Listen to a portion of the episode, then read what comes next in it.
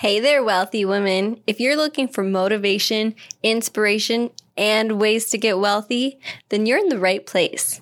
Hi, my name is Marilyn Rose, founder and CEO of WealthyWomen.com, the premium growing community for soulful, ambitious, and driven women. I'm so happy to have you here, and you're in for a great show. Let's get to it. Ooh, in this mini series, we've got a good one for you. This is one that Jesse had said he had ran to a lady's changing room so that he could get her to come speak at this Camp BYLR event for us. And I'm so glad he did because this one is we're talking about Marisa Peer. Who is Marisa Peer? She's a world renowned speaker, rapid transformational therapy trainer, and best selling author. She's nearly three decades of experience as a therapist and has been named Best British Therapist by Men's Health magazine and featured in a ton, a ton of different guides and books. Honestly, she's really funny. I'm so glad she lives, I think, in Notting Hill, which I kept saying Nottingham Hill because I'm American, but I think even Americans know Notting Hill is a place. She lives in Notting Hill and she, I think, also flew all the way for this event. And I'm so glad she did. So, a lot of her technique of rapid transformational therapy, RTT, it actually is something that's really cool. And I'm pretty sure it falls along the line of NLP. And for those of you who didn't know, by now, actually, you should know that I am actually NLP certified. And I was certified through Richard Bandler, who is the actual creator of NLP. So, rapid transformational therapy is like this hybrid therapy. It offers like results with combining hypnotherapy and NLP and cognitive behavioral therapy. So it's so more advanced and Marisa has definitely perfected this method over 30 years. And she's gone in a way it was so funny because she pretty much hypnotized everybody while we were on um, in this exercise of just like leaning in certain ways. And I had asked somebody, shout out um, to my girl, you know who you were, like, how did it feel to be hypnotized? And she's like, no, I never have been. And I was like, yep, you just were with Marisa. And it's so funny because a lot of the times is what people don't know is that you're hypnotizing yourself every single day. When you're doing something that's like mindless or going into different things, you're going to a stance. I mean, pretty much you're being hypnotized by the media. But that's a different topic. We're just staying on this mini series of one of my main takeaways from what that I learned from Marisa Peer and how you can utilize this for yourself as well. So Marisa Peer, she also was one of the main coaches for this company called Mindvalley. And honestly, she's phenomenal. So if you want, just check her out. I think her website is Marisa, M A R I S A Peer, P E E R dot com. So let's get into it. So, what is life and mindset? I mean, mindset is so much more than just this like magical concept, but life is 80% mindset. And mindset is made up of programming, your belief system, training your mind.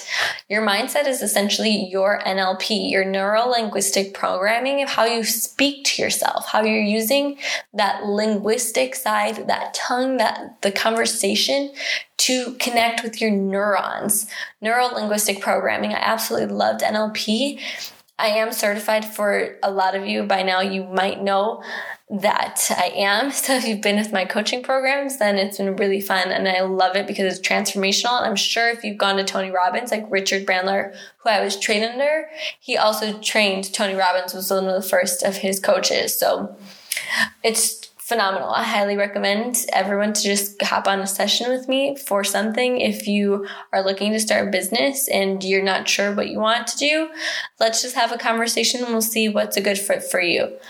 But back to Marisa Peer. So, your mind doesn't care essentially like what is good or bad. This is one of the conversations and it's so true and it really aligns with what your gut is talking about and how that gut impacts your decisions in your life. So your mind only cares about living and keeping you alive. And your mind doesn't care if like chocolate's to kill you if you eat so much of it. It knows that you think it's good, so it's to let you keep eating it. And the mind only works in these different ways. And what I want to help you understand is that when it comes to having this conversation, with yourself is that this conversation is so important that you are the one who's in control of it. And I'm going a little bit onto conversation that I just takeaways that I learned from listening to Marisa and also things that are just coming from my knowledge as well is that when it comes to an emotion that you're having, it only takes you 90 seconds to process an emotion. All the rest of the time is what your thoughts are telling you, and you have that control of how you react.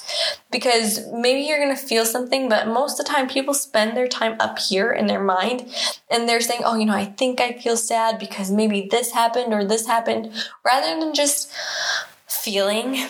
Put your hand on your heart and just feel how you're feeling. And then just letting it pass and just saying thank you. Like, thank you for letting that serve me and then letting it pass.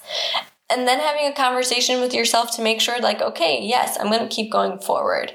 Because the cool thing was that all this um, rtt comes into a concept about manifesting. And so many people when they first get to like manifest like small things well the option is like really great. And the one thing that marisa said that stood out to me was if you're going to manifest manifest something better Manifest something bigger. If you want a million dollars, well, okay, manifest that you're going to do amazing things with that million dollars that will impact you and help you grow that money and, and create different, any, anyways, that, that's a whole different topic of what you want to do.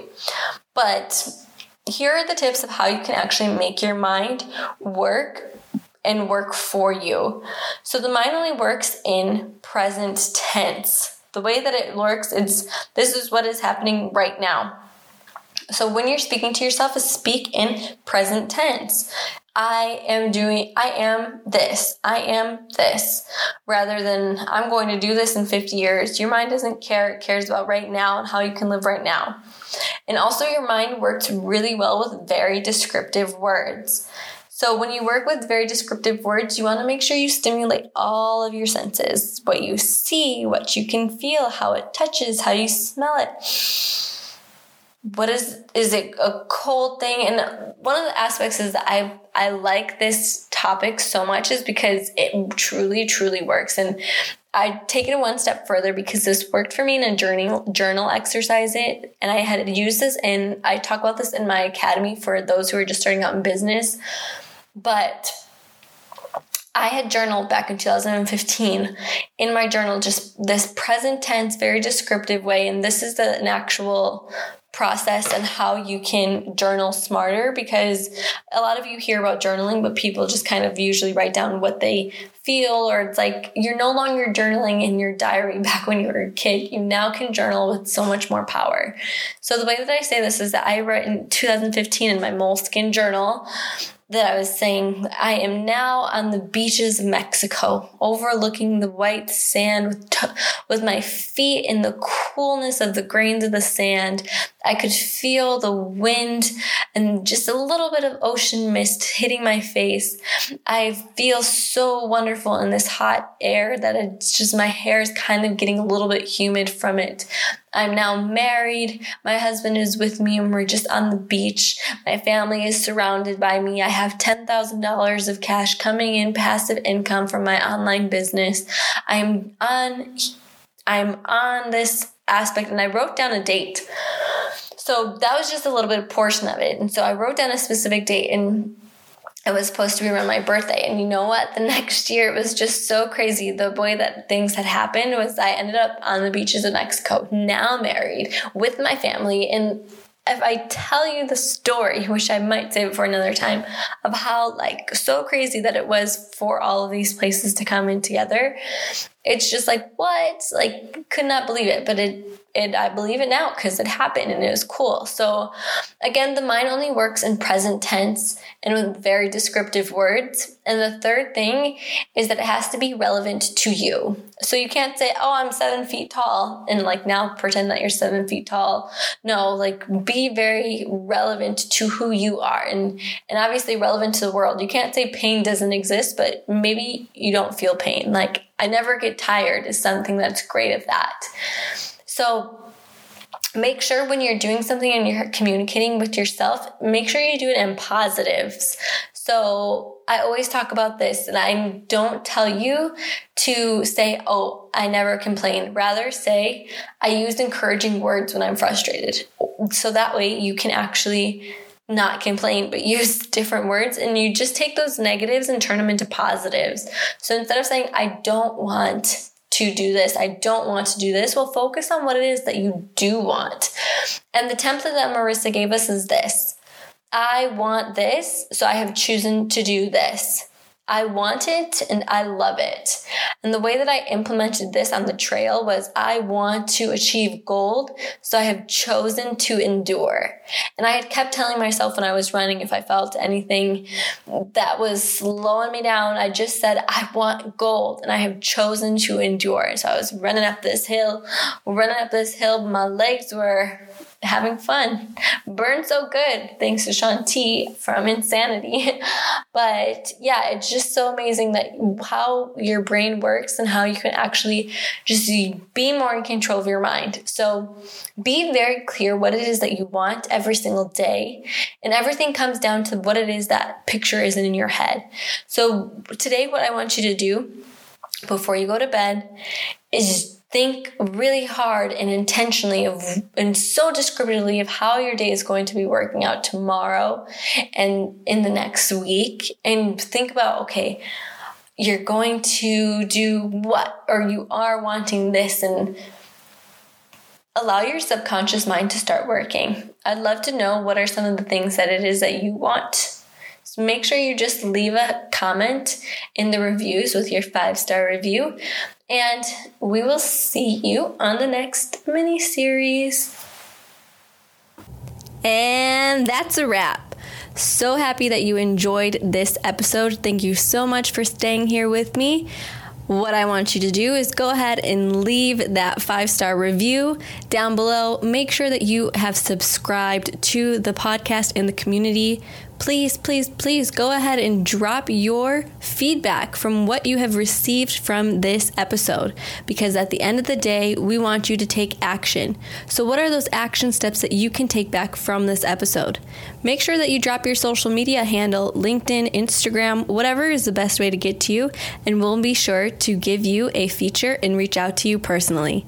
Thanks so much. See you on the next one.